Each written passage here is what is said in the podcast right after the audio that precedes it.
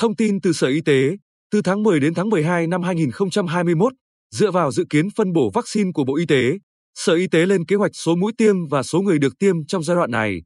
Theo đó, đối với người 18 tuổi trở lên, số người cần tiêm vaccine mũi 1 là 548.923 người, số người cần tiêm mũi 2 là 836.891 người.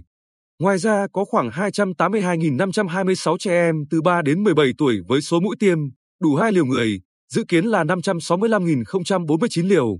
Được biết, từ đầu năm 2021 đến nay, ngành y tế đã tiếp nhận 728.316 liều vaccine, đã tổ chức tiêm được 590.587 liều vaccine cho 519.613 người dân trên địa bàn tỉnh, 448.639 người được tiêm một mũi vaccine, 70.974 người đã được tiêm đủ 2 mũi vaccine.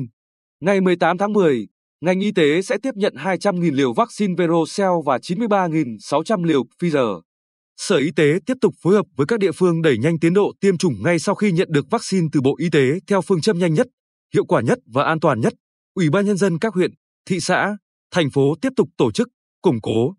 mở rộng các điểm tiêm ngoài bệnh viện nhằm đảm bảo an toàn cho bệnh viện và đạt tiến độ yêu cầu. Chỉ đạo việc chốt danh sách và nhập số liệu toàn bộ đối tượng trong diện tiêm vaccine để sẵn sàng cho việc thực hiện tiêm chủng.